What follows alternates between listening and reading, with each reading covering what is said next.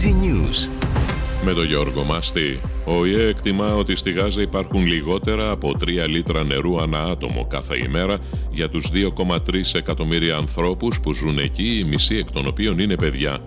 Ο αρχηγός των Εθνικών Δυνάμεων Ασφαλείας της Χαμάς μαζί με μέλη της οικογένειάς τους σκοτώθηκε από Ισραηλινό αεροπορικό πλήγμα. Μερικές δεκάδες και όχι εκατοντάδες ήταν οι νεκροί στο νοσοκομείο που χτυπήθηκε στη Γάζα, είπε Ευρωπαίος αξιωματούχος ασφαλείας στο Γαλλικό Πρακτορείο Ειδήσεων. Τουλάχιστον 8 αεροδρόμια στη Γαλλία εκενώθηκαν ξανά μετά από απειλές για βόμβες. Στο Βέλγιο εκενώθηκαν 3 σχολεία, 1 σούπερ μάρκετ και 1 πολυκατοικία.